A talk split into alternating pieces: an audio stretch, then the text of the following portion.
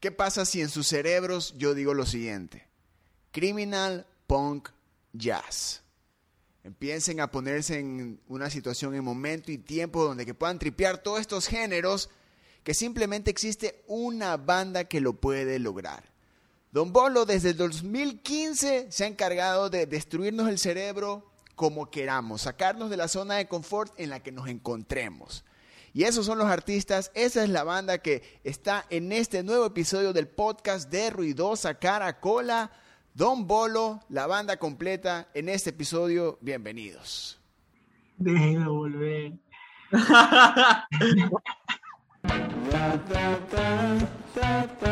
Este es el podcast de Ruidosa Caracola con Eric Mujica. ¿Qué tal? ¿Todo bien? ¿Cómo están? Oigan, eh, a ese criminal punk jazz se le puede agregar el apocalíptico. El apocalíptico, eh, hay momentos y hay momentos. Hay buenos momentos y hay momentos apocalípticos. Sí, hay momentos apocalípticos realmente.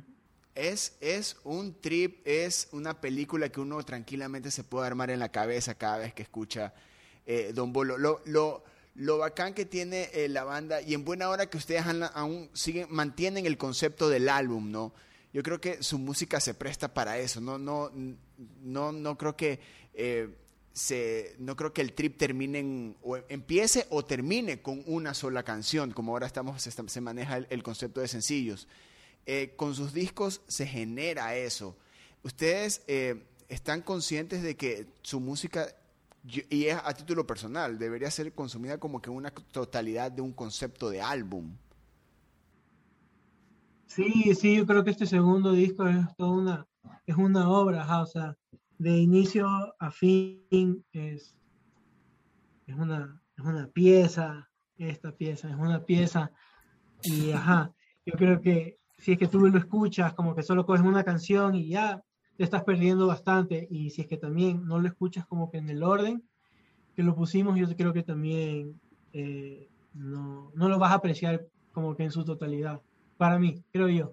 Igual fue creo que no una intención que teníamos, pero algo que pasó, que sucedió, que terminó sucediendo como que se conceptualizó y, y se hizo esta nota que tiene un sentido así, como yo lo veo.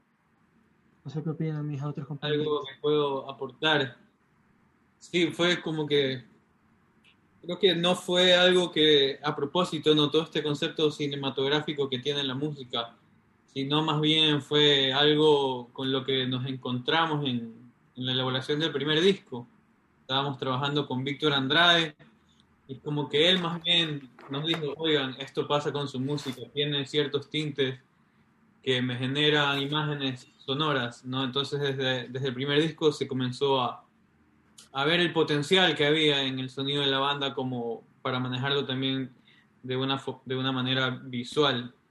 Y bueno, eh, luego de, ahora en este segundo disco con la, con la edición de Gachet, Daniel Gachet en las guitarras y sintetizadores y, y la, la, edición de Pedro Naranjo en el barítono y en otros saxos, es como que hay una diferencia bien pesada entre la primera producción y entre la segunda producción y es donde se hizo muchísimo más evidente el potencial que tiene el sonido, eh, gracias justamente a la producción también, ¿no? Eh, el criterio de toda la banda, más del, productor, de Víctor y, de todas las personas que nos han estado, ayudando en, esta última etapa de, nuestra música. ha sido realmente increíble poder escuchar el disco terminado. La primera vez que lo escuché realmente algo me invadió en el cuerpo, así es como que me dio un escalofrío y dije, no puede ser, realmente hemos creado algo así. Y ahora con la, toda la buena recepción que ha tenido, está teniendo súper buena recepción a nivel internacional y es algo que, que nos asombra bastante. Es como que, wow, es, es, bien bonito poder ver todo el desarrollo que ha tenido la banda desde el primer disco hasta ahora. Es, es realmente increíble y nos llena, a mí al, al menos me llena demasiada gratitud de poder desarrollar este proyecto con todas estas personas. Es interesante de cómo ustedes se permiten de que la música también los sorprenda a ustedes siendo los compositores y también la ambigüedad que tiene la banda con, con, elementos que ya puedan ser tan orgánicos como el punk, como también tan teóricos como el jazz. Eh, en el, y, y, también componer en ese concepto y también darle la personalidad este, eh, criminal o apocalíptica que, que, le dan ustedes a la banda. Ese, ¿Estas canciones nacen de cero cuando se reúne la banda o ustedes cada uno independientemente tiene una especie de precomposición para presentárselas? José Hernández. Eh, depende, ¿no? Algunos temas sí, so, por, lo menos del primer disco, fueron hechos en, algunos en la calle, otros traía la mayoría Emilio, como que partes y de ahí nosotros le hacíamos, hacíamos los arreglos. En este segundo disco hubo más temas que nos trajo Emilio, como para hacer todo entre todos, entre la banda, y siempre ha habido ese aporte de cada uno de, de trabajarlo hasta que nos guste, ¿no? A todos y cada uno. Entonces todos podemos aportar, por ejemplo, yo puedo decirle a Lord, puede hacer esto, o Emilio me dice a mí, tú puedes hacer esto y esto, entonces hay siempre ese trabajo comunal, ¿no? Hasta que, todo, hasta que nos guste a todos. por ser instrumentales, también el trabajo es mucho más complejo que cuando llegas con una canción, esta es la letra, estas son las armonías, esta es la estrofa, este es el coro, este es el precoro, este es el bridge en, en, la parte, en siendo canciones instrumentales, debe ser mucho más complejo llegar al sonido de, Don Bolo, ¿no? Ahora, por lo general, de lo que me he dado cuenta en, en todos estos años y ya con, con, el nuevo disco, que el proceso es básicamente Emilio y José como que siempre tienen preparadas las bases, que ellos han venido creando esta música desde que tocan en la calle, años y años que tienen ya como que unas bases ya bien propias, bien adueñadas, ¿no? Entonces ellos nos proponen estas bases, Pedro y yo armamos melodías o contramelodías y entre los dos también armamos como que orquestación, como que ya bueno, agregamos armonías acá, etcétera. Gachet le pone ahorita, le está poniendo como que una locomotora de, de sonido, así es como que un tren Gachet. Y por ejemplo, cuando, cuando nos encontramos o repitiéndonos nuestro mismo sonido, repitiendo nuestras mismas ideas, o ya estamos agotados de ideas y no tenemos ideas, Víctor nos dice, hagan esto acá, hagan esto acá, o saquen esto, esto está mucho, y siempre tenemos esa guía. Sí, cuando a veces vamos a cometer un error, Víctor también nos dice, no. O también eh, los temas como eran cuando los estábamos preproduciendo, a cómo terminaron siendo, sí tienen algunas uh, diferencias que fueron gracias a Víctor que nos ayudó a...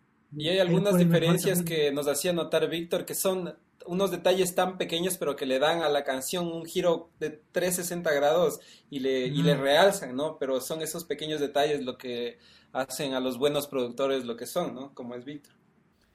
Eh, mencionan bastante a Víctor Andrade como un elemento clave en la, en la producción y composición también de las canciones, que a veces involucra... No en la composición, pero en la producción. O sea, él, es, él es nuestro productor. En el primer disco, igual.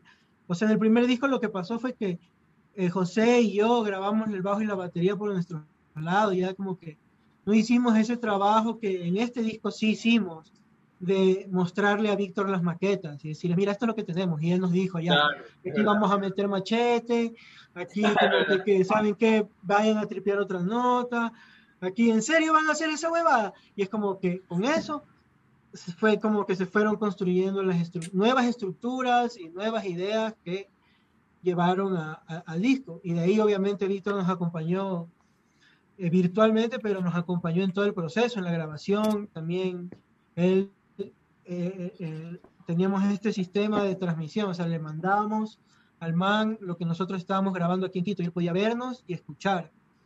Y así el man nos iba diciendo, afina bien la bata, o, Emilio toca de esta manera, o así a cada uno, cuando grabamos nuestras partes, él nos iba dando pautas, íbamos jugando también con el sonido. En, en, el primer disco tuvimos lo mismo, o sea, con Víctor trabajamos, pero fue solo los saxos. Y los saxos son increíbles del primer disco pero en este, todo el disco es increíble porque ya Víctor, desde, desde la batería, desde el bajo, desde todo, desde cualquier mínimo detalle, Víctor estuvo ahí tripeado. Y gracias a él es un, un gran disco. Eh, eh, es nuestro productor, o sea, es nuestro productor. Es lo que hace un productor musical, pues. ¿Cómo entra, cómo entra Víctor al, al, proyecto? ¿Cómo, ¿Cómo ustedes deciden, sabes que creo que es con él la persona con la que deberíamos trabajar. Él nos va a entender, él sabe eh, a dónde queremos llevar a la banda. Porque también decidir que esa persona sea que entre a, decirte cómo puedes tocar, o creo que tienes desafinado tu instrumento, o elimina esa parte que capaz es la parte favorita de alguno de los miembros de la banda y aceptar que esa parte no debe ir en la canción. Es como que esta opinión externa que también se va a encargar de un poco calmar, eh, calmar, eh, el- puede que sea un poco la marea dentro de la banda, pero al mismo tiempo puede ser un golpe de, de- egos, de, de partes de gustos. ¿Cómo, cómo, se, cómo es el, el- proceso para que Víctor sea el productor de la banda? Bueno, yo creo que mm, fue algo que simplemente pasó. Eh, o sea, Víctor es, es mi- amigo ya algunos años y es una persona que yo siempre he respetado y con la que yo hablo muchísimo, no solo de música, sino de la vida. Y nada, pues, o sea, simplemente él es alguien que siempre se presta de sí a, a- a como que apoyar en cualquier cosa y aparte se presta también como que a lo más importante, prestar un oído y escuchar y, y darte su criterio honesto. Y con Víctor nunca hay egos. Él, él te da un criterio honesto y te da un, un- un criterio siempre en buena onda y bacán. O sea, él- un consejo del man viene siempre del corazón. Ajá. Entonces, es como que... eh, y aparte él mantiene como que una buena visión de la música, por lo menos una visión que yo comparto mucho. Que Eh, todos yo siempre fui fan de dinosaurios y aparte, en sí, Víctor es un gran músico, o sea, el man hace un montón de huevadas, hace música para películas, hace teatro, o sea, el man... Ajá, entonces como que fue fácil tener a esta persona, alguien que yo respeto mucho y que todos también respetan su opinión, entonces como que fácil que este man venga y, y, y, ajá, y se preste para, para crear, eh, para ayudarnos a crear esta nota, ¿no? Eh, fue, ajá, súper fácil, fue, es como, no sé, como para mí lo fácil que es hablar con José y que José me diga cualquier huevada, o con Luis o con el Che, es como parte de, de alguna forma, nunca ha tocado con nosotros, pero es parte de la huevada también. Es bacán, es necesario igual, porque como te decía, en el primer disco pasaba que ya me encontraba repitiendo las mismas ideas, ¿no? Como que, o ya no sabía qué hacer tampoco, y es como que un consejo del man eh, siempre venía eh, de buena forma y eh, súper constructivo. Y como que, claro, también sentía eso que dices, ¿no? Como que ese roce, tal vez, más que nada en el primer disco, como que para mí era la primera experiencia, ¿no?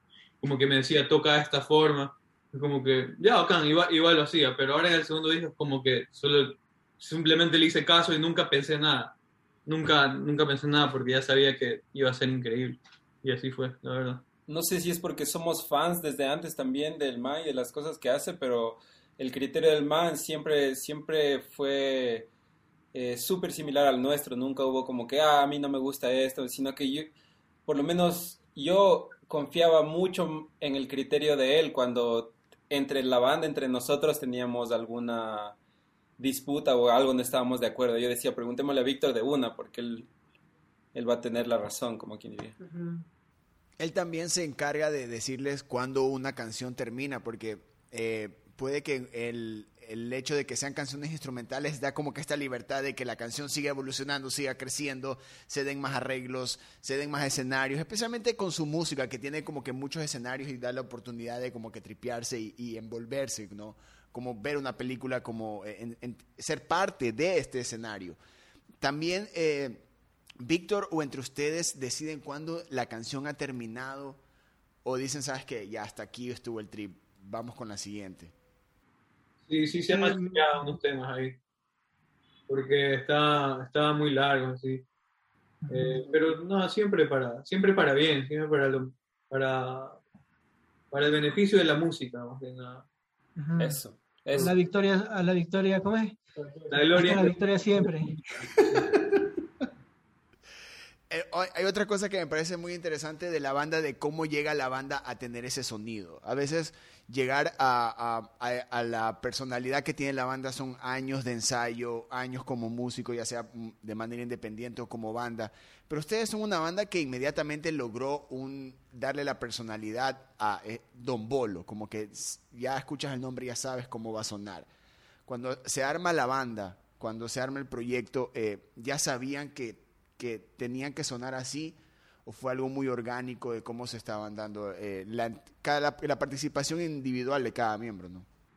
tampoco es, tampoco es tan poco tiempo, ¿no? Sí hemos venido trabajando esto ya un rato, por lo menos Emilio y yo, y creo que esa particularidad que tú mencionas de la banda nace de nosotros tocar en lugares donde no esperaba la gente que toquemos y recibir ese feedback inmediato. Creo que de ahí sale esa particularidad. Y también el hecho de que somos personas, aunque somos amigos y nos gustan cosas similares, somos también muy diferentes a la vez.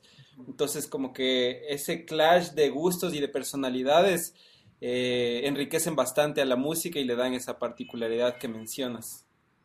Claro, a lo que, a, lo que Bueno, yo, quiero, yo quiero agregar, disculpa, yo quiero agregar también, somos una colección de personas, ajá, como dice José, súper particulares, no solamente como individuos, sino también como músicos, o sea, cada uno toca rarísimo. José, José es una persona que tiene un sonido de batería muy extraño, y lo digo en una buena forma, o sea, a mí es como que una huevada, es súper particular y a mí me gusta. Igual Luis, o sea, yo no sé, no he escuchado a otros manes que toquen así el saxo. Pedro es una persona que también su mente, todo ese man funciona rarísimo.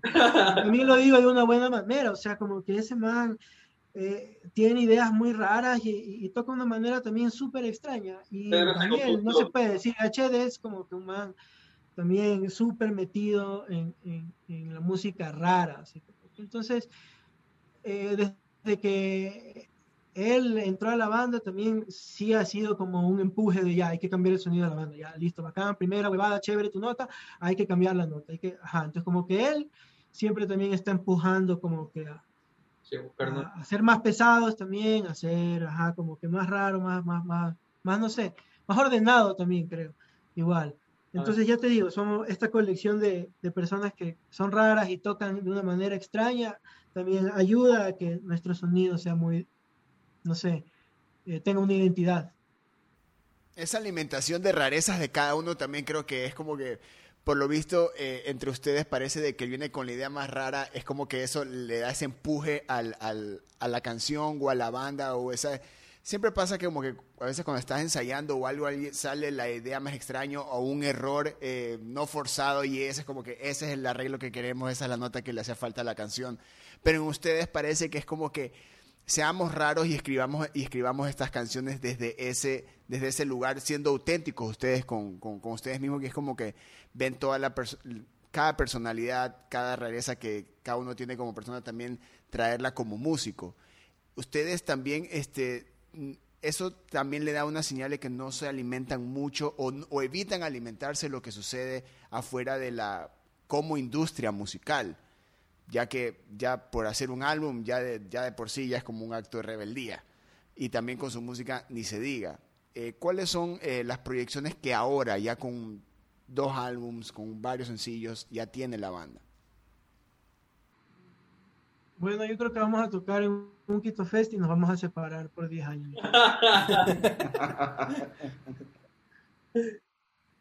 Creo que dos álbumes es lo máximo que una banda ecuatoriana tiene que hacer. Gracias a todos. Voy a quedar esta noticia aquí.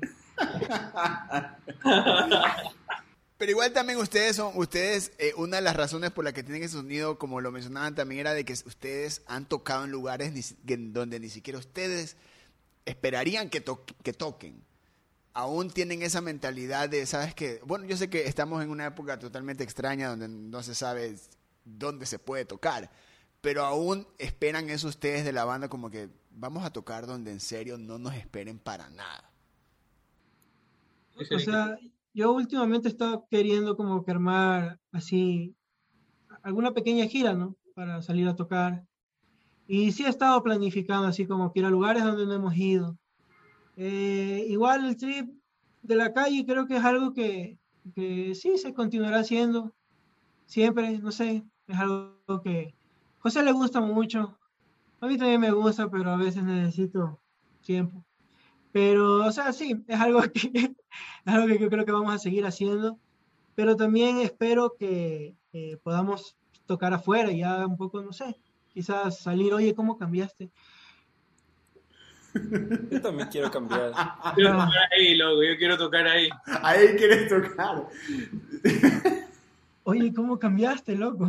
También quiero. Un poco de magia, un poco de magia. Venimos del futuro, justo de- se están bajando del escenario y esos son unos lugares. Tiene trip así, es como si, como montañita, parece eso más o menos. como- Ahí está. Ahí está.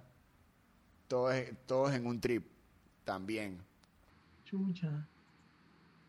Oye, yo solo tengo dos. La proyección de la banda ahora con dos discos.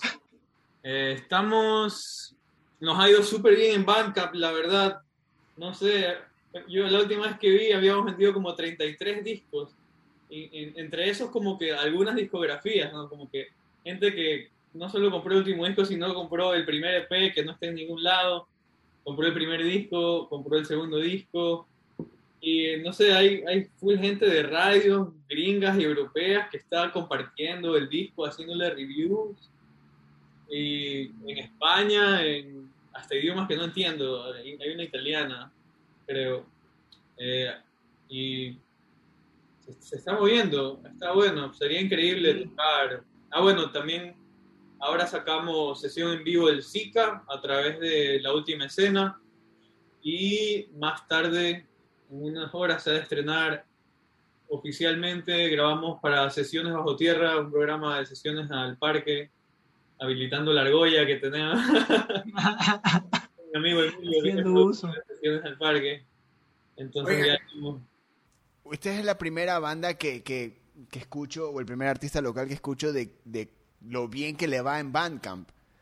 Este, eh, por lo general estamos hablando de alguien hace un lanzamiento y menciona cuántos streams o reproducciones tiene en Spotify. Eh, pero en ustedes eh, escucho este, este, este fenómeno de que les está yendo súper bien en Bandcamp y, no son pocos números, son unos excelentes números. ¿A qué ustedes creen que se debe esa, esa como estrategia? O sea, en primer lugar fue Bandcamp que nos recomendó, o sea, ellos pusieron en su página, en, nuevos y en la sección de nuevos y recomendados nuestro disco. Y fue esa nota que hizo que explote. Y, Yo creo que déjame decirte, luego, esa eso del, del Spotify para mí, no sé, me parece un poco, esos números que son un poco cuentos, o no sé cómo funciona, pero eh, yo hemos hecho en Bandcamp en, en estas semanas más de lo que hemos hecho en tres años, desde el 2018, son tres años, ¿no? O más. Pero bueno, desde el 2018, que sacamos el primer disco, puta, no se compara, loco, es demasiado, es, es, es veces otra, más. otra huevada.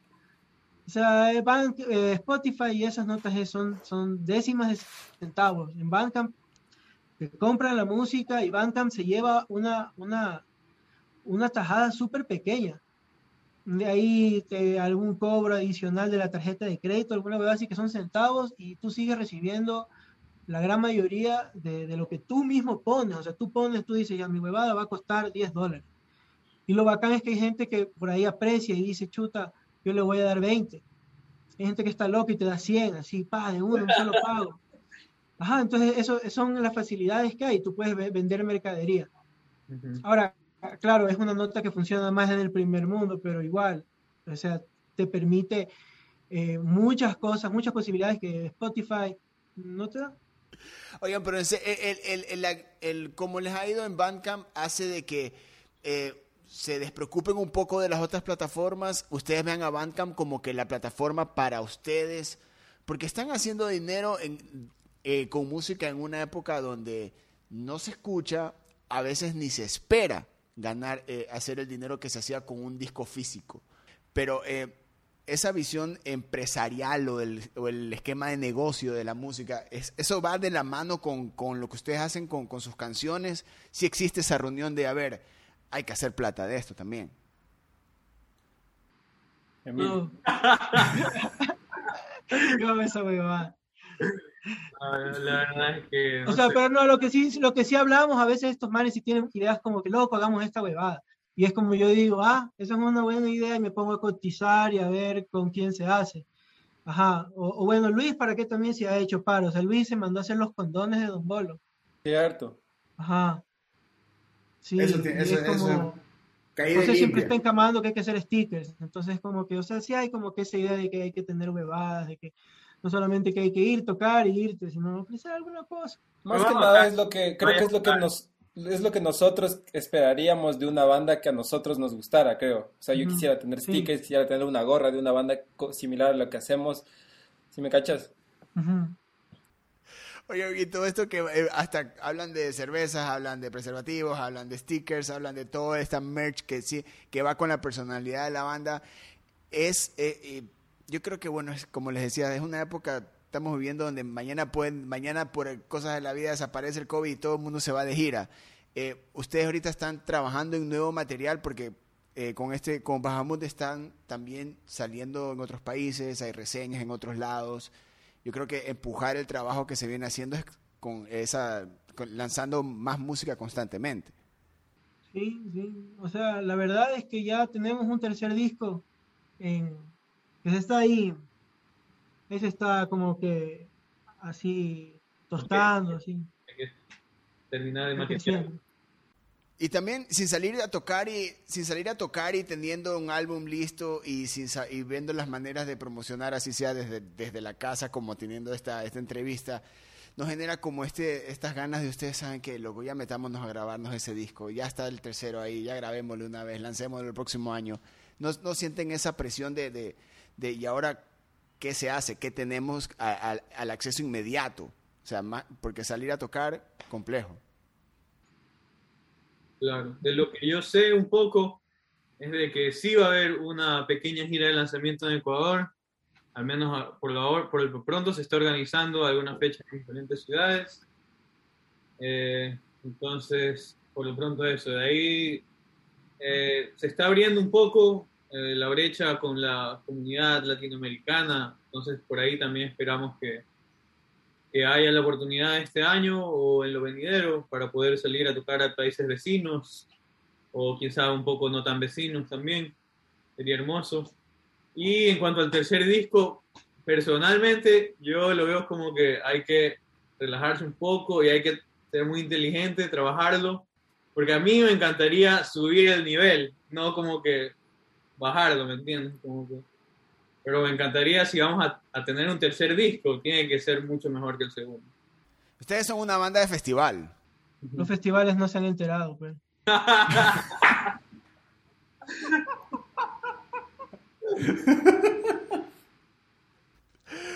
Brothers, antes de cerrar este episodio, por favor, recomiéndennos artistas locales. Ahí. A ver, yo diría eh, Mini Pony, esa banda me gusta. Hay una banda nueva que se llama Foco. Yo creo que deberían escuchar la gente. Esto es Foco. Es buenísima, es buenísima. Las chepas están empezando a... También. Y Liberty, Liberty es, es- es una- un personaje Morfeo, Morfeo voy a decir yo, acaban de sacar un feo. lo siento. Morfeo. Ajá. Sí, Morfeo. Morfeo es increíble. Discaso. Le decía, hay gente que le gusta la electrónica, siempre tripear una nota que se llama Cruz Loma. Ahí está.